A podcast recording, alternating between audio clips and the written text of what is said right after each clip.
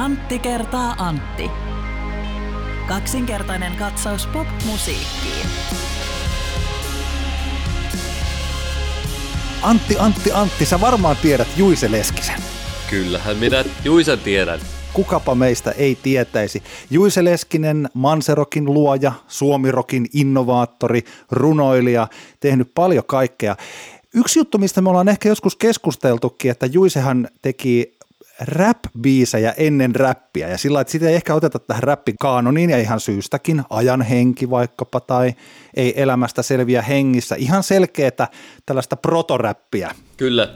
Mutta harva tietää, että Juise 80-luvun puolessa välissä teki myös ihan kunnon tanssimusaa. Enkä tarkoita tätä iskelmätanssimusaa, vaan tällaista kunnon jytkettä. Tum, tum, tum. Elektronin, tarkoitatko sä niinku elektronista Joo, tanssimusaa kyllä, vai? kyllä. Joo, Okei, kyllä, kyllä. joo.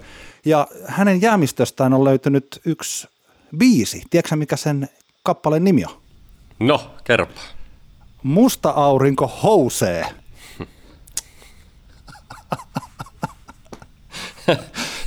Hei, tää oli oikeasti aika hyvä. Tää oli oikeasti hyvä. Tadaa! Mä olin tosi tyytyväinen, kun mä keksin tän.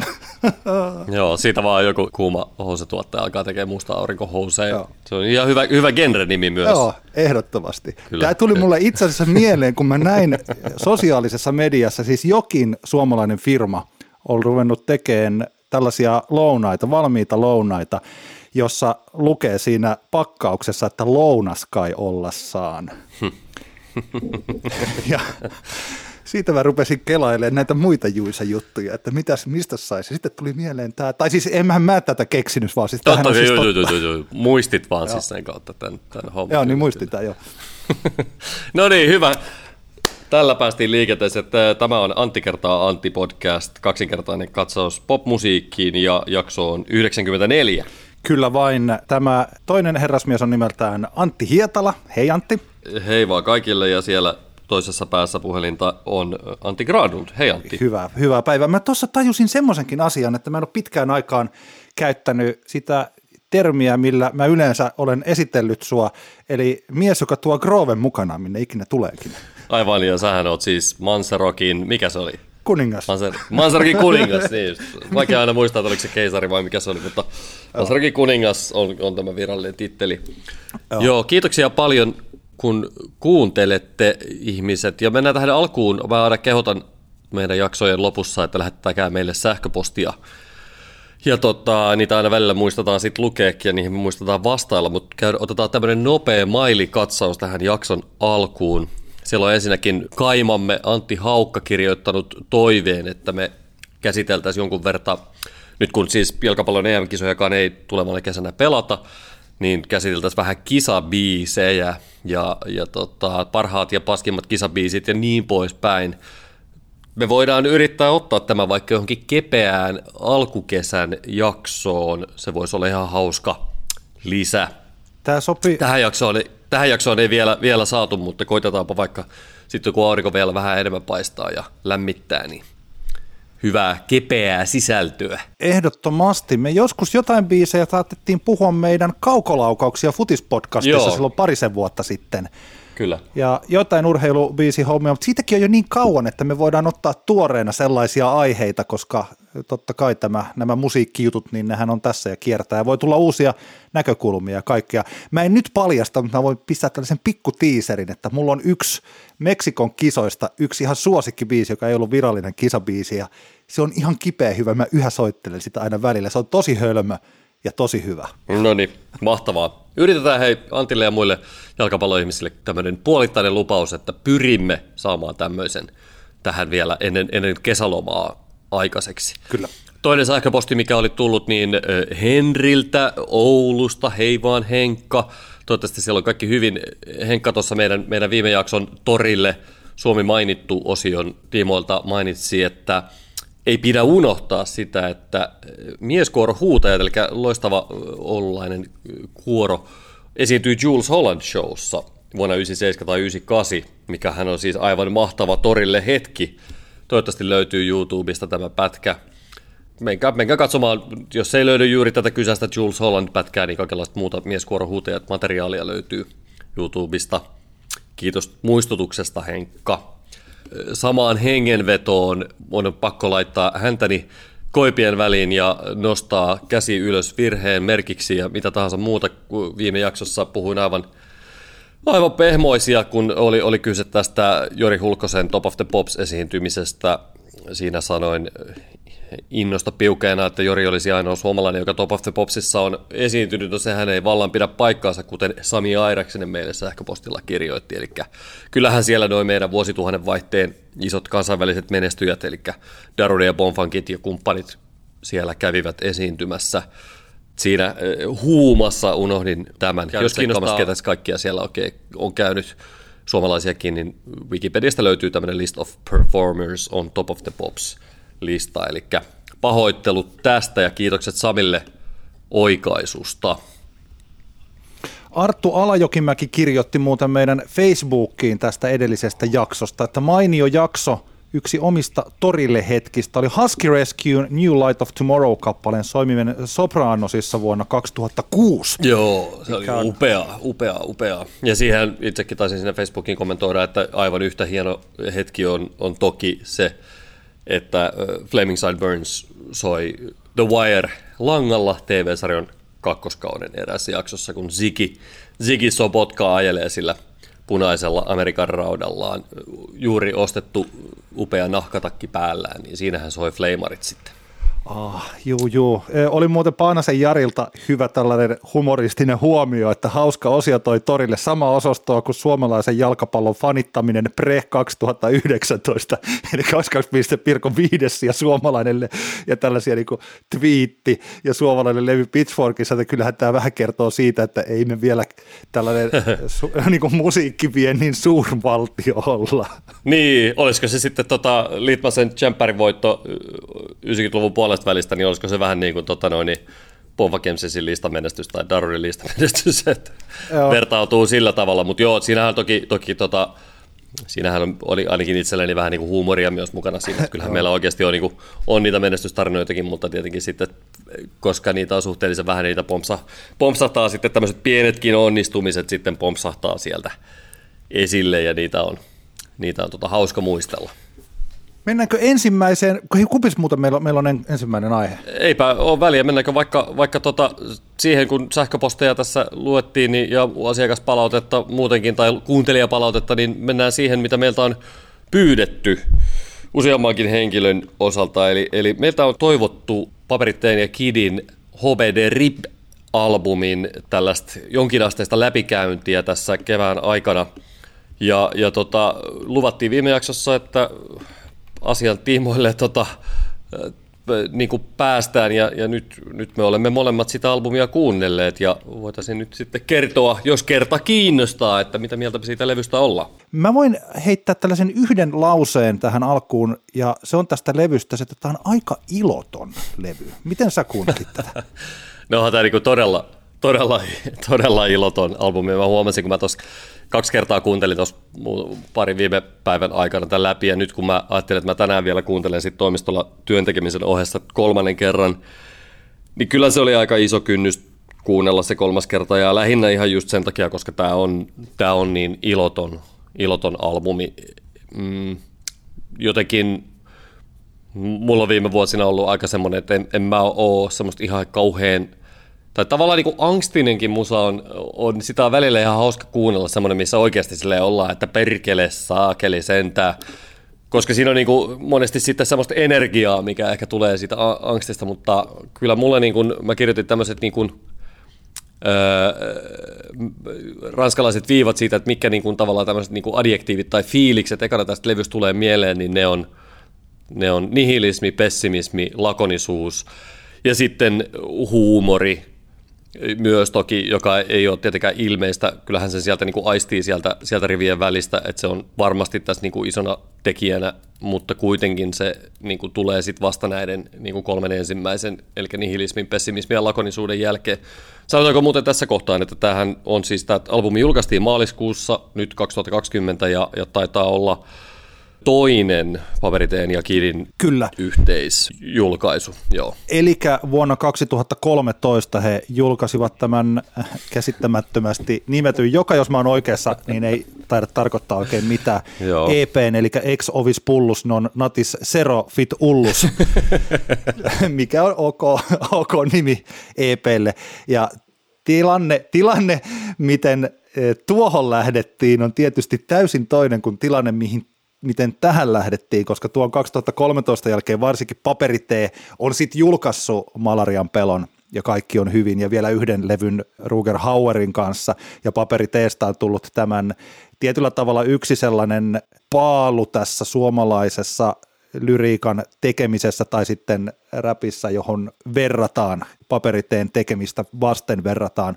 Silloin, jos ollaan ehkä hieman runollisempia ja hieman tunteellisempia kuin mitä vaikkapa JVG on biiseissä, niin heti sitten ruvetaan katsoa, että tuossa on paperit ja missä tämä on nämä muut räppärit siinä ympärillä vai onko ollenkaan. Niin, niin. niin Et tota... joo, eli 2013 niin Gridlock äh, Kid oli julkaissut yhden UG Solo-albumin ja, ja tota, Paprulta oli tullut Roger Hauerin riveissä useampikin albumi, mutta tota noin, niin tosiaan ihan, ihan toisenlainen tilanne oli silloin, kun oli nyt maaliskuussa 2020, kun nämä kaksi henkilöä julkaisi nyt sitten tämän HVD RIP-albumin. Joo, ja mun, kun mä kuuntelin, kuuntelin tätä muutamia kertoja, tätä HBD RIP-levyä, eli tätä uutta yhteistyöalbumia, niin mun piti sen jälkeen ihan testin vuoksi kuunnella vaikka paperiteen. Mä kuuntelin heti niin kuin peräkkäin hänen soololevynsä ja niin kuin mietin, että koska eivät hän nekään mitenkään sangen aurinkoisia levyjä ole päinvastoin, mm. tähän kahden albumin mittainen ero ja se, tota, joskus muuten voidaan palata siihen paperiteen kakkoslevyyn, koska mun mielestä, mä oon sanonut tämän aikaisemminkin, mutta se on tosi paljon parempi kuin mitä mun ennakko siis se silloin kun se ilmestyi ja mä kuuntelin sen, se tuntui siltä, että tämä, että tämä on niin kuin malarian pelko, mutta ylijäämä matsku eikä ollenkaan niin hyvä. Mä oon muuttanut aika paljon mielipidettäni siitä levystä. Mm. Se on mm. erittäin, se on upea levy ja, ja alkaa tällaisesta niin kuin rakkauden tappamisesta ja päättyy siihen, että ehkä se rakkaus herääkin ja sitten se just levy katkeaa käytännössä semmoisen cliffhangeriin, että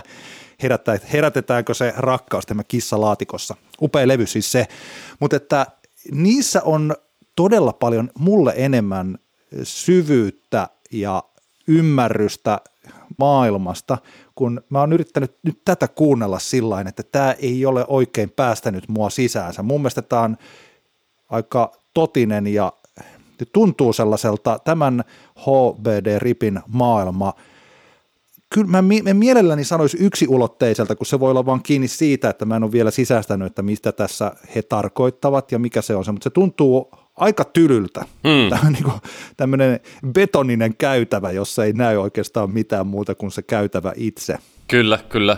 Joo, samat, samoja fiiliksellä itselläkin. Mä ensin tietenkin että tässä niin on, on pakko sanoa, että kyllähän tämän, tämän albumin on tehnyt kaksi artistia, joka on niin hionut oman ilmaisunsa niin kuin huippuunsa. Et kyllähän sekä Kid eli Gridlock ja, ja sitten Paperitee molemmat, nehän, kyllähän se tässä niin kuin kuulee ihan alkusekunneista lähtien, että tässä on nyt kaksi artistia, jotka tavallaan tekevät sen oman juttunsa melkein niin hyvin kuin sen voi tehdä. Molemmat älyttömän tunnistettavia ja persoonallisia räppäreitä ja tekstin käyttäjiä. Ja tämä musahan on, on se on, tämä on aika siistiä musaa, jos miettii niin tyylillisesti se on, ja, ja se on niin hyvin tehty ja se on tuotettu hyvin sillä tavalla, että se niin soundaa aika siistiltä. Mutta kyllä mullakin niin tuli semmoinen fiilis, että jos miettii tuota albumin nimeä HBD RIP, sehän on vähän niin kuin, voidaan ajatella, että sen levyn nimi voisi olla myös elämä, jos ajatellaan, että se alkaa syn, niin syntymäpäivästä ja, ja äh, päättyy sitten kuolemaan. Eikä, eikä tästä niin kuin, mun mielestä tässä niin kuin lauletaan elämästä, mutta kyllä mullakin tuli se niin kuin fiilis, että onko, onko näiden jätkien, niin kuin, onko näiden elämä oikeasti niin kuin näin ankeeta? Joo.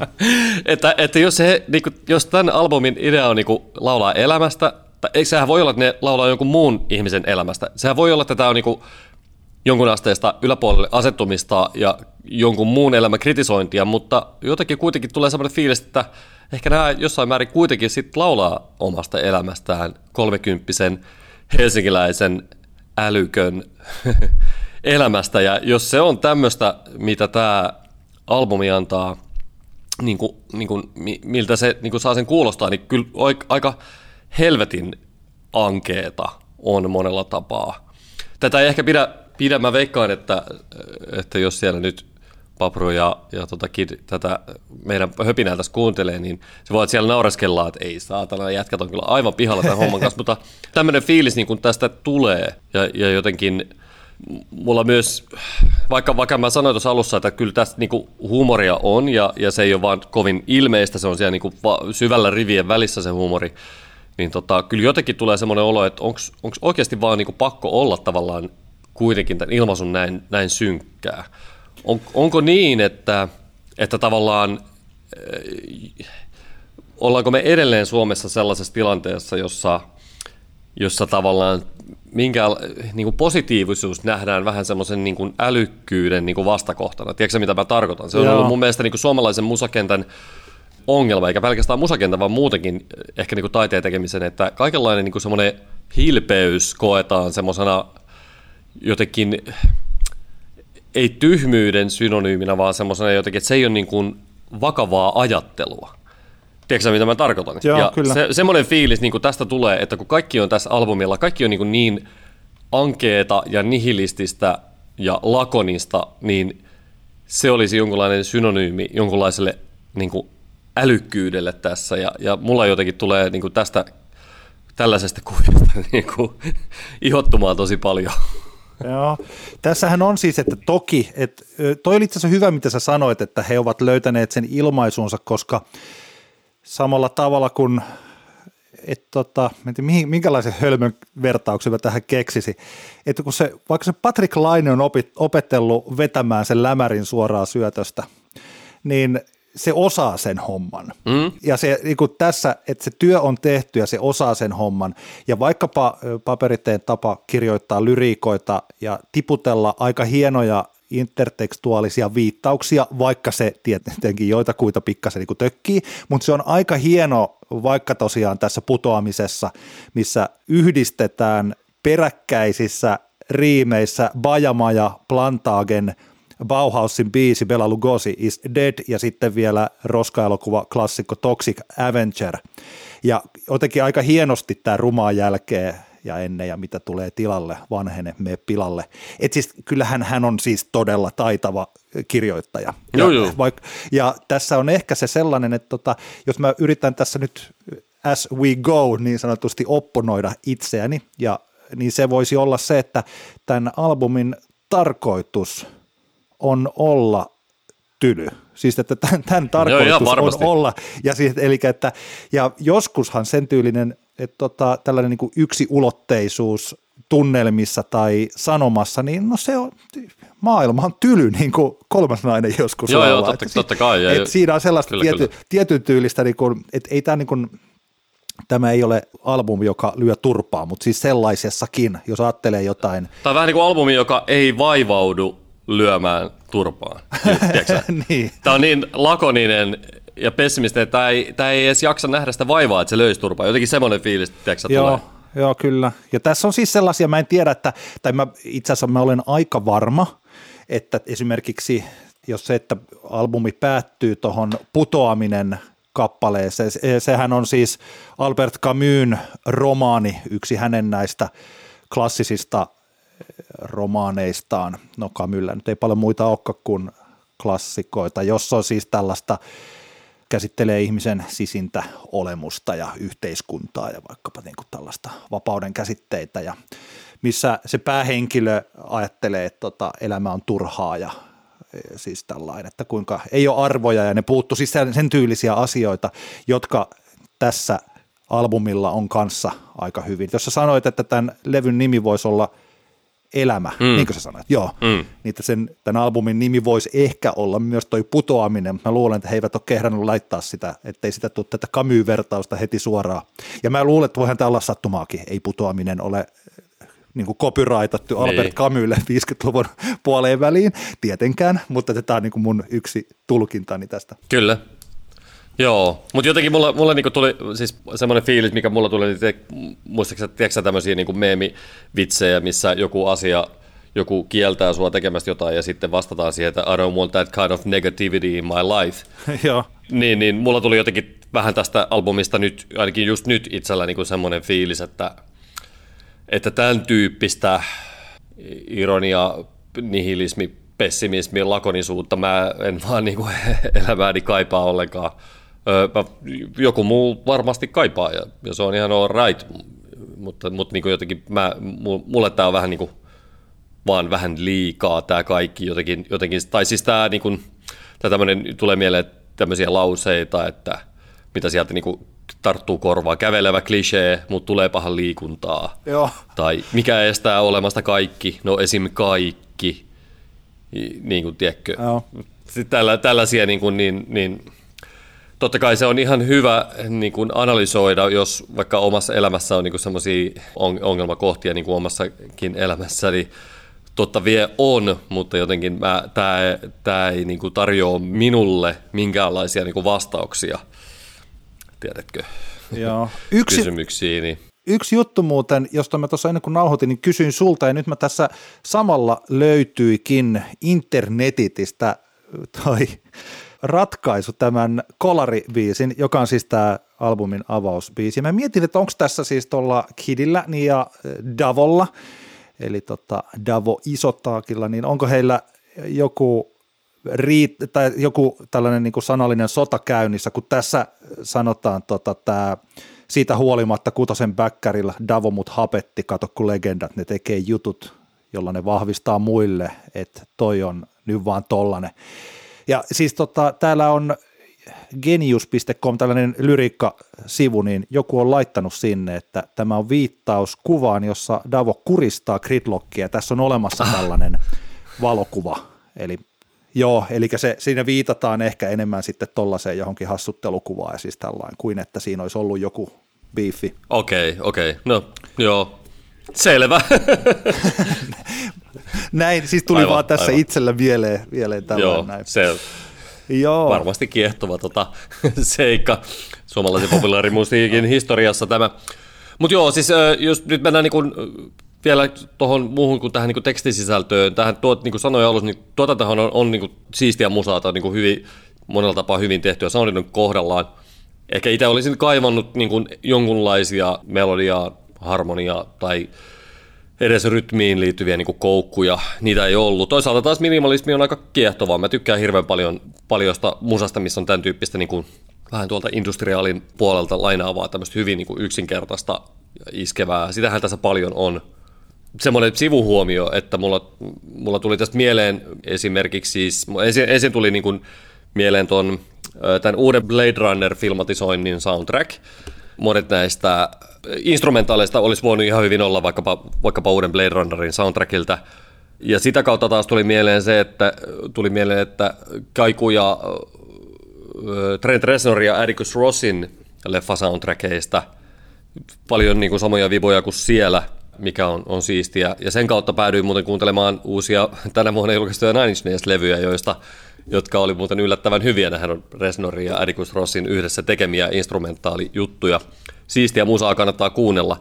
Mutta tota, sori, tämä oli tämmöinen sivu, sivuhuomio, sivuhuomio tässä, mutta tota, sitten mä aloin miettiä sitä, että kun tämä on kuitenkin niin hyvin, tämä kokonaisuus on hyvin tämmöinen niin tiivis tyylillisesti, ja sitten mä aloin miettiä, että pitääkö 27-minuuttiselta kokonaisuudelta vaatia jotain, että saako se olla tavallaan vain yhdestä puusta yhdenlaisia juttuja veistettynä, ja kyllähän se totta kai saa, se on ihan hyvä, että lopussa on toi putoaminen, jossa, jossa tota Ringo Mannerkin laulaa, koska se on mun mielestä vähän, vähän toisenlainen biisi kuin nämä muut, ehkä vähän, vähän jotenkin jollain tavalla pirteämpi kappale.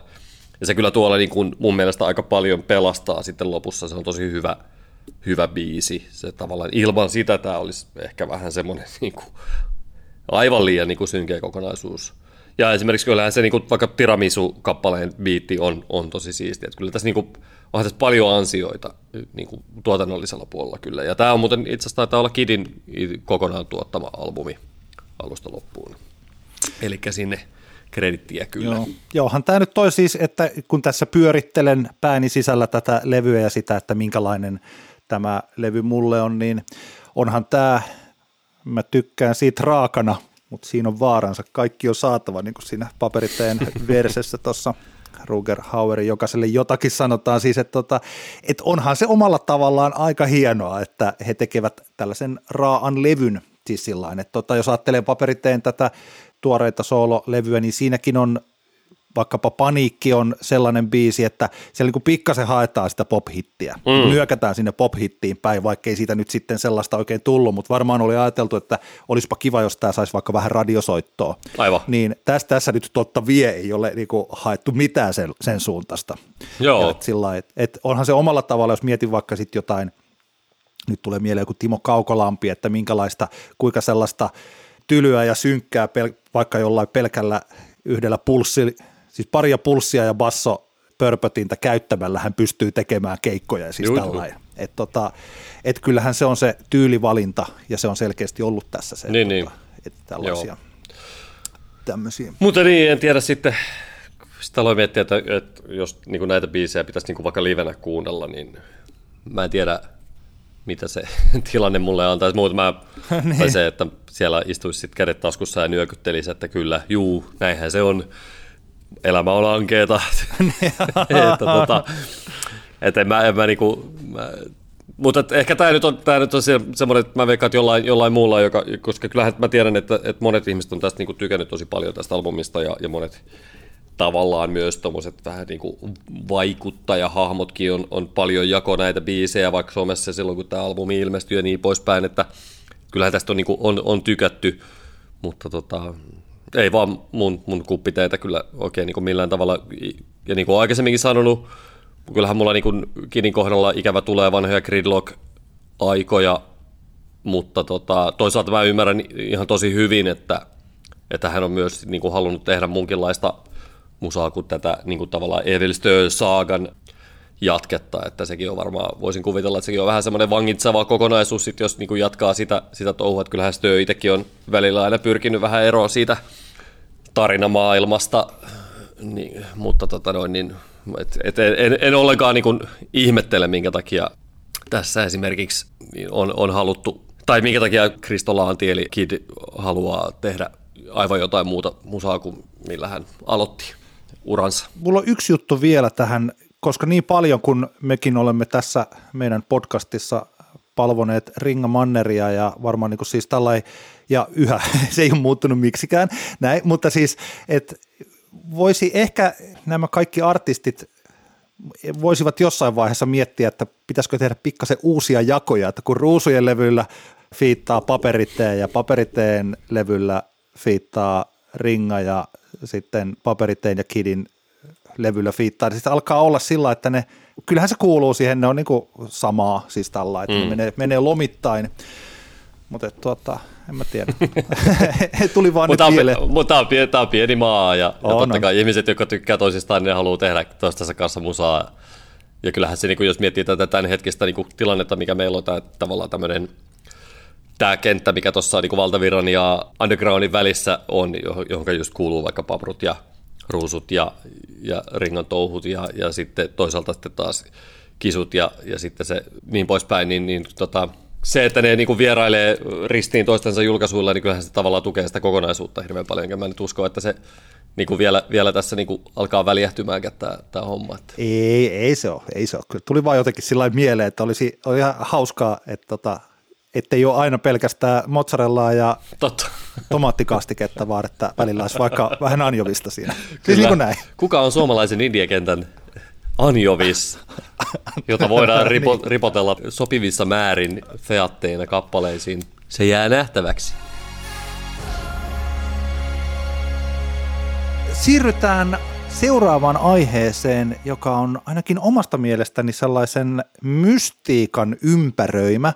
Niistä puhutaan aina silloin tällöin, mutta aika harva on koskaan ollut sellaisella tai tietää, että mitä siellä nyt sitten oikein tapahtuu. Eli me puhutaan biisileireistä. Antti, sä ehdotit tätä aihetta. Minkä takia? Tätä itse asiassa idea tuli siitä, että keskustelin tuossa tuttavani kanssa, joilla on vähän tämmöinen uusi kokoonpano, ja heillä oli vähän niin kuin kokoonpanon sisällä, niin sanotusti bändi, bändin sisällä vähän semmoista niin kuin väittelyä siitä, että mikä on biisileirien tavallaan merkitys ja arvo näin vuonna 2020. Ja tota, siitä oikeastaan heräsi semmoinen ajatus, että tähän olisi ihan mielenkiintoista, kun me ei olla, me ei olla asiasta puhuttu, puhuttu paljonkaan, ja tämäkin kenttä on muuttunut aika paljon tässä viime vuosina, niin se voisi olla ihan hauska tsekata, että, että mikä on biisileirien tilanne vuonna 2020 ja me nyt sitten jonkun verran tässä tahoilla me ollaan kyselty asiasta ja selvitelty asiasta. Käydään ensin perusjuttu läpi, eli se kun puhutaan biisileiristä, niin ehkä tässä, tässä tilanteessa viitataan siis siihen, mitä on harrastettu tässä viime vuosina paljon, eli siihen, että kustantaja tai levyyhtiö kutsuu tiettyjä biisin tekijöitä leirille, eli, samaan paikkaan X määräksi aikaa, muutamaksi päiväksi, viikonlopuksi tai, tai vaikka viikoksi kahdeksi, ja, ja tarkoituksena on tehdä siis kappaleita esimerkiksi ihan tilaustyönä jollekin tietylle artistille. Tarkoituksena on siis kerätä lahjakkaita biisitekijöitä yhteen, jotta sitten syntyisi jotain, mikä on enemmän kuin tekijöidensä niin kuin summa. Esimerkiksi vuonna 2015 teosto.fi osoitteen jutussa Kasmir ylistää biisileirejä. Hän sanoi, ja mun mielestä hän omalla tavallaan tässä yhdessä lyhyessä kommentissa naulaa aika kivasti sen, että mikä niissä voi musiikin tekijää inspiroida. Nyt suora sitaatti. Biisileirit ovat parasta ikinä. Rakastan sitä veljellistä ja hieman kisaavaa ilmapiiriä, joka leireillä on. On myös mielenkiintoista nähdä muiden tekijöiden toimintatapoja – Esimerkiksi kaikki Robinille menneet biisini ovat syntyneet biisileireillä. Luova energia on käsin kosketeltavaa. Näin siis Kasmir vuonna 2015 marraskuussa, jolloin noita biisileirejä oli aika paljon. Ja jo itse asiassa tämä on nyt vahinko, mutta tässähän on pikkasen sitä, mitä tuossa mainitsin näistä, että lisätäänkö vähän anjovista sinne sekaan. Eli tota, vähän sama homma varmaan on ollut vain elämää jengillä, että he ovat inspiroituneet toistensa tekemisistä siellä, vaikka se kuinka on ollut supervaltavirta kaupallinen TV-ohjelma, niin vaikka Anssi Kelahan on puhunut tosi hyvää sieltä ja sanonut, että kuinka paljon hän onkaan saanut siellä. Ensimmäistä kertaa hän näki vaikkapa, miten Sanni käyttää jotain looperia. Aivan. Ja siitä Anssi Kela huomaa, että hetki, niin kuin noinkin voi tehdä. Ja siis biisileireillä on tapahtunut ehkä hieman samalla tavalla, että ai sä teet tällä tavalla biisejä, että sulla tuleekin niin kuin tota kautta se. Ja sitten yhdistetään eri luovia voimia, sieltä on tullut uudenlaista materiaalia. Kyllä. Mä pyysin sulta, Antti, ihan, ihan näin mielenkiinnoksi, mielenkiinnoksi mä pyysin sulta listat tämän kuluvan vuoden ja viime vuoden soitetuimmista radiobiiseistä Suomessa. Ihan vaan tsekatakseni, että kuinka paljon siellä on tällaisia biisileiri kappaleita ja, ja kuinka paljon ei. Moni ehkä arvaa vastauksen, eli sanotaanko, että 30 eniten radiossa soineen biis, kotimaisen biisin joukossa en kummaltakaan vuodelta löytänyt yhtäkään kappaletta, joka olisi tämmöinen niin biisileiri tuotanto. Ja mä, mä tuossa muutamilta tuttaviltani, jotka on, jotka on biisileireillä ollut ja ollut tavallaan niin isojen lafkojen kutsumana semmoisia, niin vähän kyselin, kyselin tästä hommasta ja sain vähän tukea tälle ajatukselle.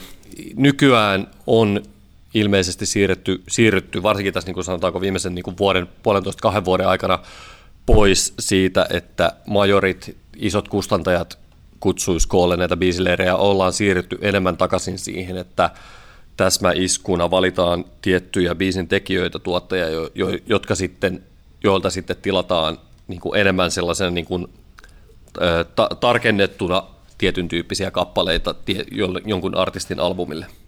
Mä oon käynyt tästä aiheesta keskusteluja kolmen henkilön kanssa. Kari Hynninen oli heistä yksi, eli KHY Suomen musiikki, myös Antti kertaa Antti podcastia käsittääkseni alusta saakka kuunnellut ja myös aktiivisesti kommentoinut terve vaan Karille. Sitten Pekka Ruuskan, Kaiku Entertainment ja Kustantamo ja sitten vielä mun työkaveri Satu Kotonen, joka on ollut mukana nyt joitakin kuukausia tässä musiikkiteko-tiimeissä ja hänen reittinsä on erittäin mielenkiintoinen. Kari sanoi, että hänellä ei ole biisileireistä kokemusta, koska majorit järjestää niitä yleensä ja tietysti kustantajat, mutta toisaalta sitten taas ne, jos ei järjestetä semmoista yhtä isoa biisileiriä, niin ne tyypit kuitenkin siis on olemassa paljon tällaisia pienempiä ryhmiä ja heitä sitten heidän kanssaan Karikin tekee töitä. Mm. Yksi artisti, joka mua kiinnostaa, on Katri Ylander, koska Katri Ylander on KHY, siis Karin tallissa.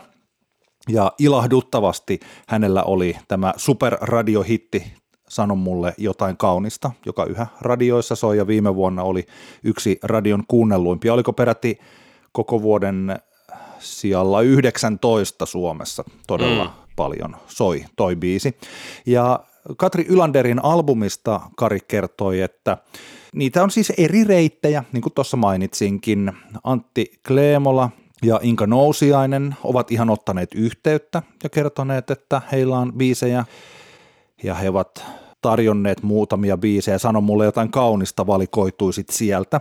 Timo Kiiskiseltä Kari on ihan tilannut biisin, antanut, antanut askelmerkit ja Timo on tehnyt Kari mukaan pienen jumppaamisen jälkeen biisin valmiiksi. Timo Kiiskinen siis erittäin kokenut sanoittaja tehnyt lukuisille iskelmätähdille Lauri Tähkän Palavaa vettä ja Mä en pelkää hänen tekstejään esimerkiksi. Ja kyllä, Pepe kyllä. Saimaa-levylle hän, hän kirjoitti paljon kappaleita ja tehnyt siis tehnyt todella paljon, todella pitkän uran sanoittajana.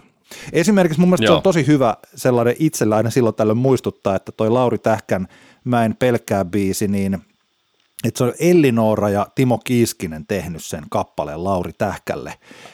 He ovat eri sukupolvea ja he ovat tehneet yhdessä sen kappaleen, mutta mä en nyt ihan varma, onko se tullut biisi leirillä vai ovatko he olleet yhdessä muuten vaan sitten tekemässä sitä, sitä kappaletta.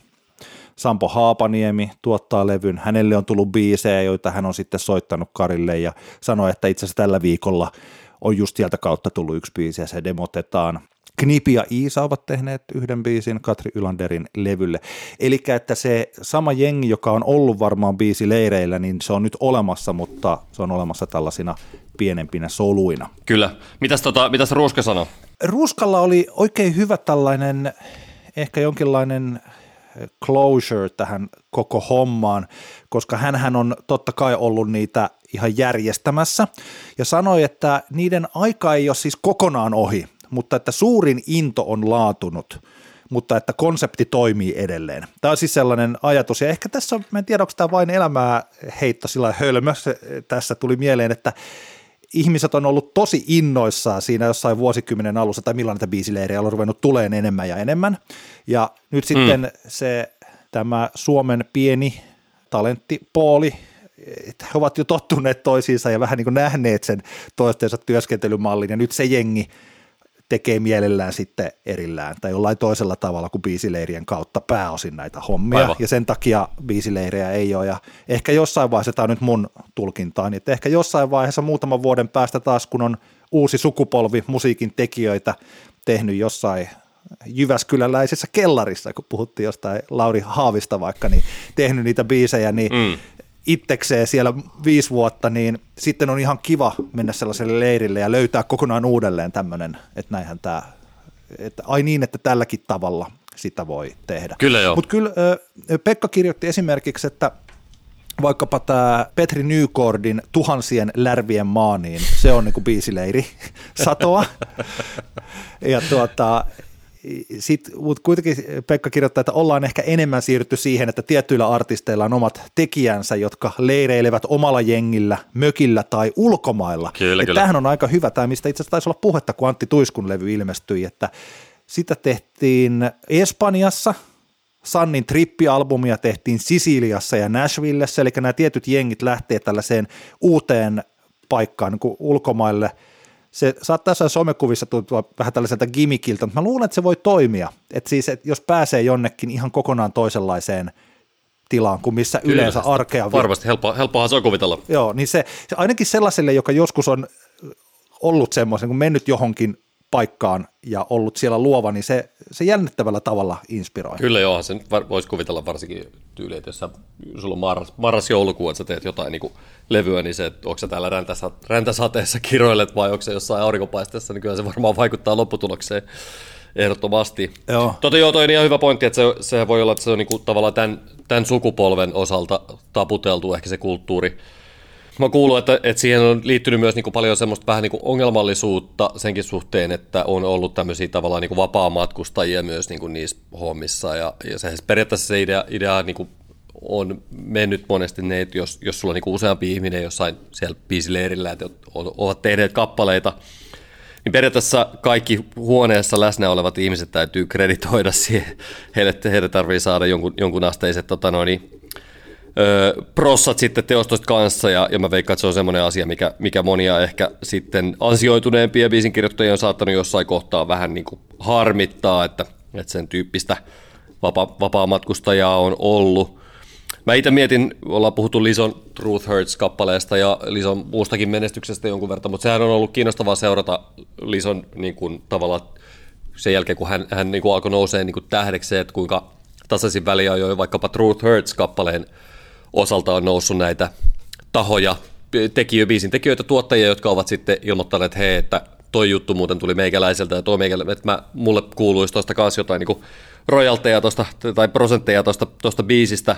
Litso on varmaan aika, aika hyvin saanut istua raastuvassa viimeisen parin vuoden aikana näiden tiimoilta. Mulla tuli semmoinen mieleen, että voisiko tämän tyyppiset keissit sit olla, olla semmoisia, jotka myös vähentää tätä intoa siihen, että, että sit olisi tavallaan niin kuin iso porukka läsnä sit tekemässä potentiaalisia isoja hittejä, mutta kuuleman mukaan kyllä se tavallaan se riski on näinä päivinä ihan anyway olemassa, eli kun ihmiset lähettelee toisilleen demoja sitten siinä saattaa monesti olla niin kuin epäselvää se, että, että kuka minkäkin jutun on sitten kirjoittanut ja, ja sitten on ollut kuulla tapauksia, jossa on tehty jotain demoja, ne on jäänyt pöytälaatikkoon ja ne on käytetty myöhemmin ja sitten ei olekaan annettu krediittiä kaikille, jotka on ollut alun perin siinä demon tekemisessä mukana. Tämän tyyppistä ongelmaa on. Yksi juttu, mikä varmasti ihan selkeästi vaikuttaa tähän, tähän, että minkä takia niitä taas ei järjestä, on se, että sehän on, siis, sehän on kallista touhua järjestää semmoinen leiri. Ajatellaan, että lähetetään, pistetään, tota, vuokrataan joku oikein nätti mesta jostain ja laitetaan sinne kuusi ihmistä täydellä ylläpidolla viikoksi, tota noin, niin sehän oikeasti sehän maksaa rahaa ja ja, ja heille pitää maksaa tietysti palkka, totta, jos heillä totta, on joku Totta kai varmaan niin, ainakin päivärahoja tai jotain, jotain tämän tyyppisiä, että, että kyllähän se, tota, kyllä se varmaan niin sekin on yksi syy, minkä takia niitä, niitä ei sitten niin kuin haluta järjestää jos ne ei tavallaan tuota sitä tulosta. Ja nyt kun, niin kuin mä tuossa sanoinkin, että viimeisen parin vuoden ajalta, niin semmoisia superhittejä, suomenkielisiä, suomalaisia superhittejä niin kuin biisileirituotantona, niitä ei ole kovin oikeastaan niin kuin tullut. Jos niitä tulisi, niin sehän on ihan selvää, että niitä käytettäisiin enemmän, mutta koska jos ei se tuota hedelmää, niin miksi ylläpitää semmoista tavallaan kulttuuria? Ja sehän on se varma, niin voi... varmaan se iso syy, miksi, minkä takia sitä, niitä ei vaan nyt tällä hetkellä ole. Pekka Ruuska kirjoitti tällä, että sanotaanko näin, että biisileiri-instituutio on edelleen siellä, mutta transformoitunut kohti uusia muotoja. Ja se on aika hienosti varmaan sanottu, että tosiaan että voi olla, että, että on huomattu parempia tai kehittyneempiä tapoja tehdä näitä juttuja. Toihan on muuten jännittävä tämä, että ihan supermielenkiintoinen aihe, että mikä on inspiraatiota, josta ei pidä antaa tai ei tarvitse antaa krediittiä – sillä ihan niin kuin okosti, vai mikä on sitten taas ihan suoraa varastamista. Mm. Yksi tällaisia koko musiikkihistorian tunnetuimpia pöltsäsyjä on se, missä John Lennon omalta vaimoltaan joko Onolta varastaa tämän Imaginein, eikä anna edes krediittejä Jokolle siitä biisistä.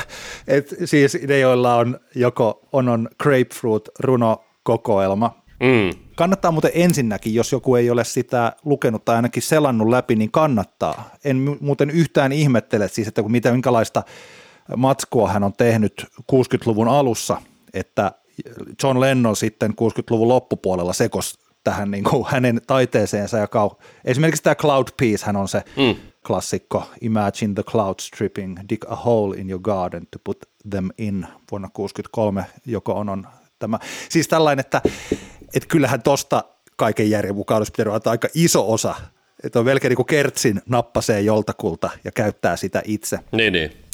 Sitten taas, niin, että mikä, mitä se nyt sitten on, jos minä inspiroidun jostakin, jos jollakulla on joku hassu sanonta, vaikka lause, tai jos taksikuski sanoo, että no täällä torilla se ikuinen vappu jatkuu aina, ja sitten siitä tehdäänkin kappale, että ikuinen vappu takapenkillä jatkuu. Niin, niin. Et se, mun mielestä tämä on inspiraation ottamista eikä sellaista pöltsäsyä.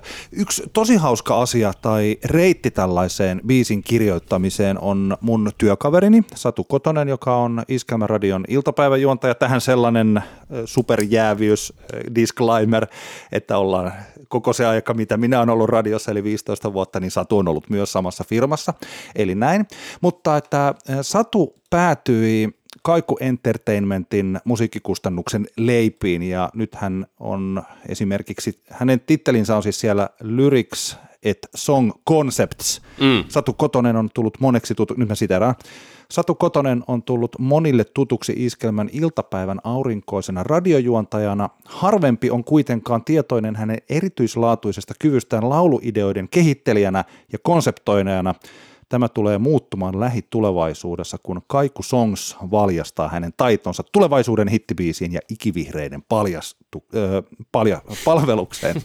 Ja tämä tilannehan on se, että kun Musiikki et Media nyt 2020 järjestettiin Tampereella lokakuussa, niin silloin Satu oli tässä hittibiisi syntyy musiikkipäälliköiden tilauksesta siinä Joo. seminaarissa, missä siis yhden päivän aikana – ensin, eh, tai siis yhden vuorokauden aikana ensin ihmiset, musiikki- tai radioalan tyypit antavat näitä niin sanottuja liidejä, eli briefaavat lauluntekijöitä, että mistä heidän pitäisi tehdä laulu, ja sitten nämä tekevät sen laulun. Ja sitten seuraavana päivänä kuunnellaan se kappale, ja Satu oli niin inspiroiva, innostava, ja hänen liidinsä oli niin hyvä, että Pekka Ruuska vakuuttui siitä ja sitten se lopputulos oli niin hyvä, niin Pekka ajatteli, että hmm, että tehdäänpäs lisää. Mm. Ja me juteltiin Sadun kanssa tästä aiheesta, että nyt kun hän on ollut siellä kuukausia, joitakin kuukausia, että miltä tämä on tuntunut ja mikä se hänen roolinsa on. Ja Satu hän sanoi nyt ensin, että on tuntunut todella hyvältä ja jännältä, vaikka aiempaa kokemusta hänellä ei olekaan. Eli hän tulee ihan eri suunnasta, että kun hän tulee radiosuunnasta eikä vaikkapa biisikirjoittajasuunnasta, niin mm. hän näkee asioita eri tavalla. Toisaalta – pitää huomata tällainen erittäin itseäni kihelmöivä asia, että kun Satu on tehnyt koko työuransa oikeastaan siis Suomen suosituimman musiikin rinnalla radiojuontajana. Eli että hän kuulee koko ajan vain sitä soundia ja niitä biisejä, jotka on musiikki päällikkö valinnut soittoon, jotka on kestänyt testin ajan hampaan. Eli tutkitusti suosittua musiikkia. Eikä mennä nyt siihen, että mikä on taas niin kuin, mikä on ehkä hyvää tai mikä on huonoa, tai sille ei ole väliä, tämän, mikä on suosittua musiikkia, mikä on hittimusiikkia. Ja Satu kertoi tällä, että hän on maalannut biisiliidejä. Mä kysyin, että mitä hän tarkoittaa tällä liidillä. Eli se on siis idea biisiin, joku tapahtuma tai se voi olla vaikka yksittäinen lausekin, joka liidaa siihen biisiin. Sitten näistä asioista on sessioissa juteltu laajemmin, kasattu demoja ja tähän saattaa vaikka aamulla herätessä kirjoittaa jonkun lauseen ylös tai laulaa puhelimen nauhurille jonkun kertosäkeen, mitä hän miettii ja ei ole rajoittanut itseään mitään, siis stormaa itsensä kanssa. Ja sanoi, kehui tosi paljon, sanoi, että häneen on suhtauduttu erittäin fantastisesti. Ja tota, tällainen, mä kysyin Sadulta, että kuinka se menee sen suhteen, että mitä tulee keneltäkin, minkälaista inputtia tulee keneltä. Eli mm, hän oli vaikka lähettänyt näitä omia liidejään, yhteen niistä vaikkapa nyt oli, tai käsittääkseni tällä viikolla oli tämmöinen sessio ollut. Mm. Sanottaja oli tehnyt tekstihahmotelman yhteen liidiin, tuottaja oli tehnyt melodiaan, sitten käytiin, sitten he kävivät niin kuin yhdessä läpi, että mikä sopii ja mikä ei siihen sovi. Ja kuten sanottua, varsinkin niin kuin tämä Sadun tapaus, kun hän tulee eri suunnasta. Ja mä en näkisi mitään estettä, etteikö tällaisiin biisin, pienempiin biisintekoryhmiin voisi tulla mu- myös muualta. Joo, eihän se, eihän se, niinku, siis, eihän siellä nyt väliä, että miten se biisi syntyy, jos siitä tulee ihmisiä koskettava, koskettava kappale. Tuo sun inspiraatio-homma, sen verran sanoisin, että sehän on varmaan vaan tosi tosi vaikeaa sitten tota, tehdä niitä rajavetoja ihan niin kuin siinäkin, että mikä on inspiraatio, mikä on lainaamista ja mikä on sitten varastamista, niin, niin sen takia tämä on, niin kuin, hankala aihe varmasti niin kuin bodille, koska, koska tota, just se rajapiirto, että mikä, missä kohtaa ollaan inspiroituneita ja missä kohtaa sitten niin kuin laitetaan ja niin poispäin. Jos ajatellaan tätä niin kuin perusideaa, niin sehän ei varmasti niin kuin viisileiri perusidea, sehän ei varmasti katoa mihinkään eikä ole niin kuin kadonnutkaan mihinkään, eli se, että ihmiset kokoontuu samaan paikkaan tekemään yhdessä juttuja ja inspiroitumaan toisesta, ja sitä kuulemma niin kuin nykyään, nykyään vieläkin tapahtuu, mutta ehkä, ehkä jossain määrin vähän enemmän siellä niin kuin pinnan alla, eikä niinkään noiden isojen kustantamojen tavallaan toimeksi, toimeksi antamana. Eli, eli siis eihän se, jos joku siellä järjestää kaverittansa kanssa biisintekijän viikon loppuja, niin sehän on vaan niin kuin ihan mahtava juttu. Mutta että ehkä tähän, jos palataan nyt tässä keskustelun lopuksi tähän alkuperäiseen niin sanottu kiistaan, mistä tämä homma lähti, niin voidaan ehkä tulla semmoiseen lopputulemaan, että vuonna 2020 hittien tekeminen Suomessa ei ole biisileirien varassa. Menkäämme Älä nuku tämän ohi osioon, jossa esittelemme uusia, ainakin aika usein uusia kappaleita. Meillä on yksi kotimainen ja yksi ei-kotimainen kappale esittelyssä. Otatko sä ekaksi omas? No mä voin vaikka ottaa ekaksi omani, eli, eli tota mun Älä nuku tämän ohi biisi on Charlie XCXin kappale nimeltä Enemy. Ja tota, tää on Charlin just julkaistulta albumilta How I'm Feeling Now.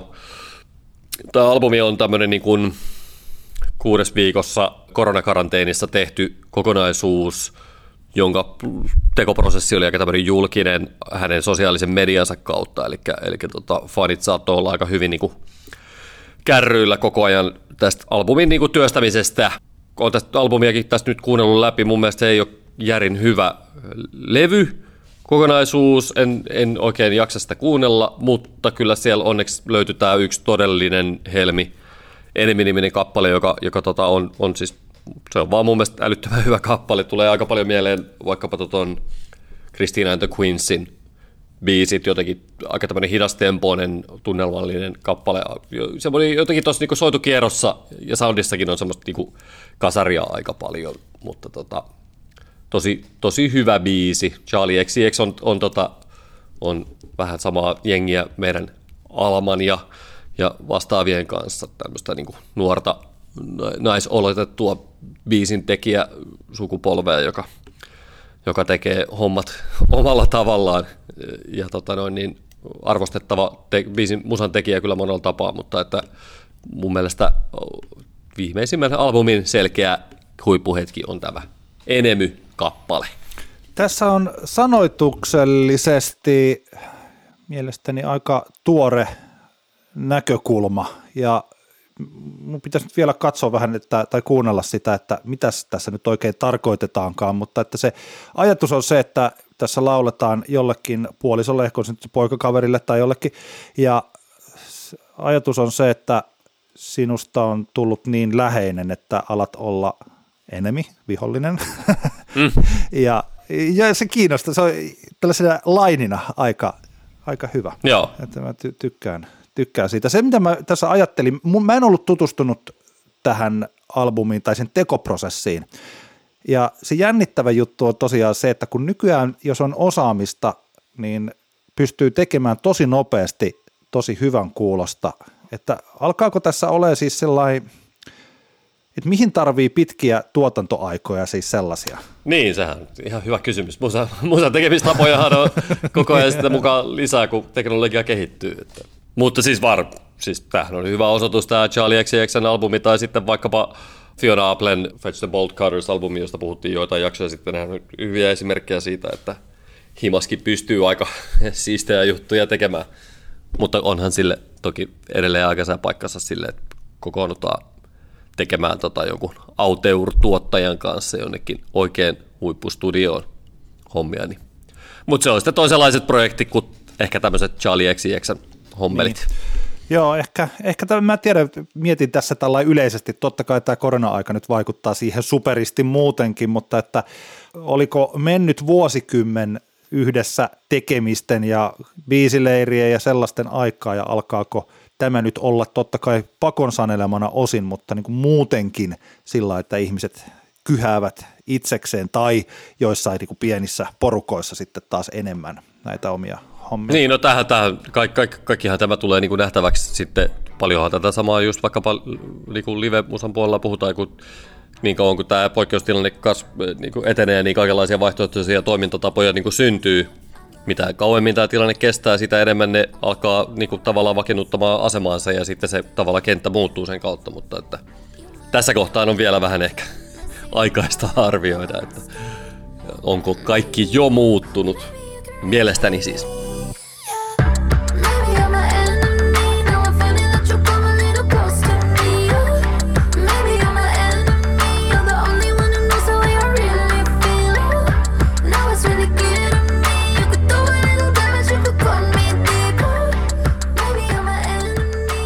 Mikä sulla oli? No, mulla on nyt heti alkuun varmaan kanssa ottaa pieni kytkentä tähän, ei tosi, toki tähän biisiin liittyen, mutta tähän kokonaiseen albumiin.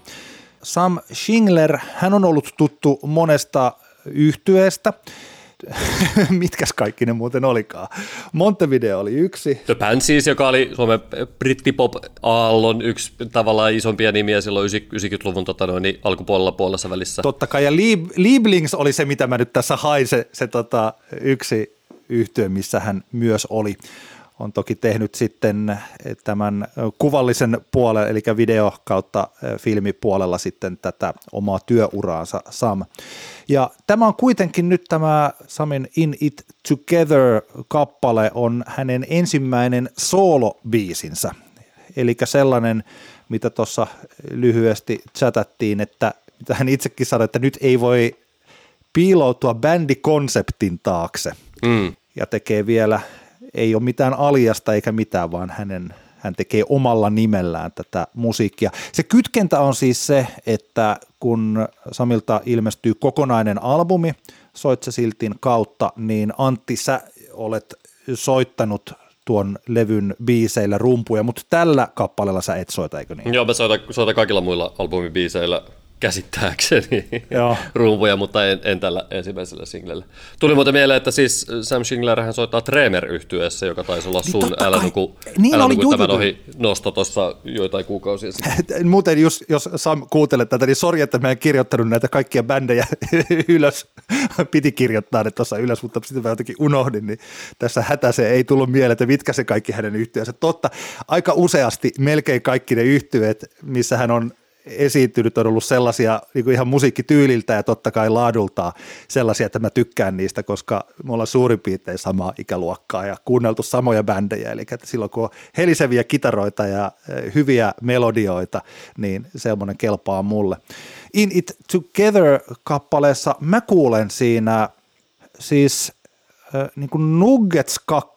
Oho. Mä en tiedä, kuinka, muistaako nykyinen sukupolvi Nuggets 2, mutta siis Nuggets 1 oli tämä, missä oli jenkkiläisiä 60-luvun on se sitten autotalli kautta siis tällaista harvinaisuusbiisejä. Ensin oli yksi Garageroki hommia. Joo, ensin oli yksittäinen albumi ja sitten tällainen klassinen CD-boksi, CD-boksien kulta-aikaan ilmestyi, ja sitten Nuggets 2 oli taas tätä British psychedelia, ja mä kuulen tässä sitten, kun 90-luvulla Nuggetsit oli kova juttu, niin silloin ne bändit, jotka 90-luvulla otti vaikutteita Nuggetseista, niin tämä Samin In It Together-kappale, varsinkin se kertosää jotenkin, mun mielestä se kuulostaa mun korvaani siltä, miltä 2020 vuonna julkaistu tämän ajan standard, niin kuin äänitysstandardien mukainen biisi kuulostaa silloin, kun se kuulostaa vähän siltä, miltä 90-luvulla kuulostettu, kun haluttiin kuulostaa 60-luvun brittipsykadelialta.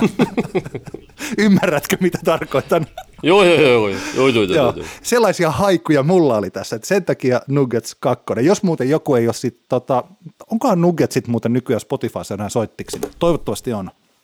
Mutta sieltä, voi, sieltä kannattaa tutustua. On täällä ykkönen ja kakkonen No niin, no tota, niin, no niin, no niin. playlistina, joo. Joo, kyllä. Niihin kansiin pistää tausta. Siellä on ihan niin kuin kipeä hyvää matskua on siellä tarjolla. Hans Selander kasannut Ah. nämä playlistit. Arvostusta Hansille, kun ikinä Hans Selander onkaan. Varmaan joku Nuggets diggari. Joo.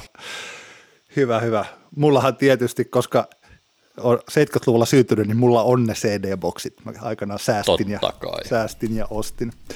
Nonni, joo, mutta siis tämä on hyvä, tykkään tästä ja tämä video myös on oikein hieno. siis tyhjä, tyhjä Helsingin keskusta ja siellä Sam kävelee ja äkkiä heitä onkin monta. Joo, se oli jännä, yllätyin, tämä on hieno video, yllätyin tosi paljon, tai oikeastaan tajus vasta tätä katsellessa, että kuinka vähän tätä tilaisuutta on niin kuin käytetty, koska tuolla on oikeasti ollut niin kuin tyhjiä katuja koko ajan. Niin, niin tota, kuinka vähän niin kuin ainakaan omiin silmiin on musavideoissa. Ei, ei tämä varmasti ensimmäinen laatuaan tämä semi video ole, mutta, mutta eipä omiin silmiin ole sattunut. Niin tota, tämä on, se, on, se on hyvä video, hauska, hauska idea ja hyvä, että se tarttui tilaisuuteen. Joo, ja odotetaan koko, koko levyä. Tätä mä voi kehua tosiaan ihan tällä niin rauhassa, kun sä et tässä soita. Mä luulen, että kyllä mä soittaisin. Mä varmaan olisin ottanut tämän silti. Sitten oltaisiin oltu vaan vähän varauksellisempia kehuissa niin kuin tällä, ettei nyt ihan, ihan Kyllä, vaan kyllä. pelkästään omia tekeminen. Mä oon muuten tehnyt hyvän biisi. Älä nuku mun biisi. Siis mä, mä, mä voin siis kertoa, että, että siis se albumi on tosi hyvä. Tämä biisi on, on, on hyvä, mutta kyllä ne kaikki muut biisit on ihan vielä sairaan paljon parempi. niin, niin se on. Just niin. Joo. En ole millään tavalla biased. kyllä, kyllä. Ja kyllä, Joo. totta kai, no, mä luulen, että meidän kuuntelijat ymmärtää, että mitä me, totta kai, niin kuin Kyllä, näin kyllä. siis. Mutta, mutta joo, on, onnea Sämille solomatskun ulos saattamisesta. Hyvä biisi. We're in it together.